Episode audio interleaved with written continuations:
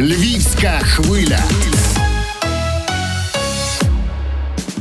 Програма «На кухні з психологом». Наталія Байкалова, психолог, вже із нами на зв'язку. Доброго ранку. Доброго ранку, Володко. Наталю, люди зараз на карантині, багато хто працює, так би мовити, з дому, багато хто не працює. Ну, словом, людей зачинили двадцять чотири на сім в одному приміщенні.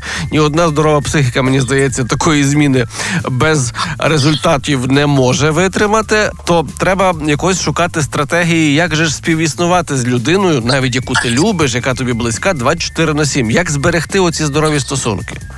Добре, зараз будемо говорити саме про те, не як конфліктувати, а як зберегти. Тому що наш мозок, він має таку здатність. Якщо ми щось бачимо кожного дня, це втрачає для нас е, ну, такий інтерес. Mm-hmm. Розумієш? Ну, стоїть собі шафа і стоїть. Ну, звідки я знаю, як би я жив без тої шафи? Тому дуже часто за цей карантин до мене звертаються люди і питають: Наталя, у нас нібито щось між нами перервалося, да? Ну, нібито нема зв'язку. Uh-huh. Ми не то, що набридли навіть, ну, але так звикли, що ми вже один одного не будоражимо. Тобто, тобто людина перетворюється на меблі, та? Тобто, на, так, на, на, так, на так. елемент інтер'єру. Так.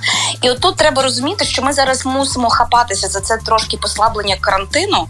І що мусимо робити? Ну, по-перше, ми мусимо собі вернути таку автономність. Тому що нам вже і не дуже хочеться йти з хати, розумієш? Угу. Але ми мусимо зробити, що ми, щоб ми цю дистанцію один між одним трошки збільшили.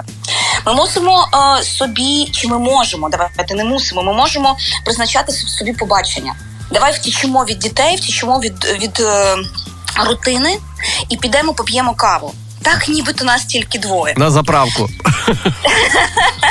Ну, слухай. Ну, або на заправку. А чому ні? Ну, угу. Слухай, ну можна кіно подивитися під, під відкритим небом. Ми мусимо розуміти, що ми не, м- не можемо дозволити, щоб ми один до, до одного звикли і перетворилися на меблі.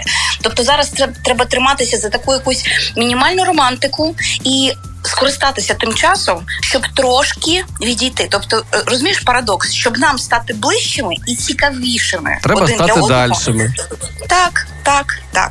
І, напевно, це зараз на цьому етапі, це така перша порада. Вернути собі таку автономність і працювати на пару. Тобто пара не така паркова, така господарська,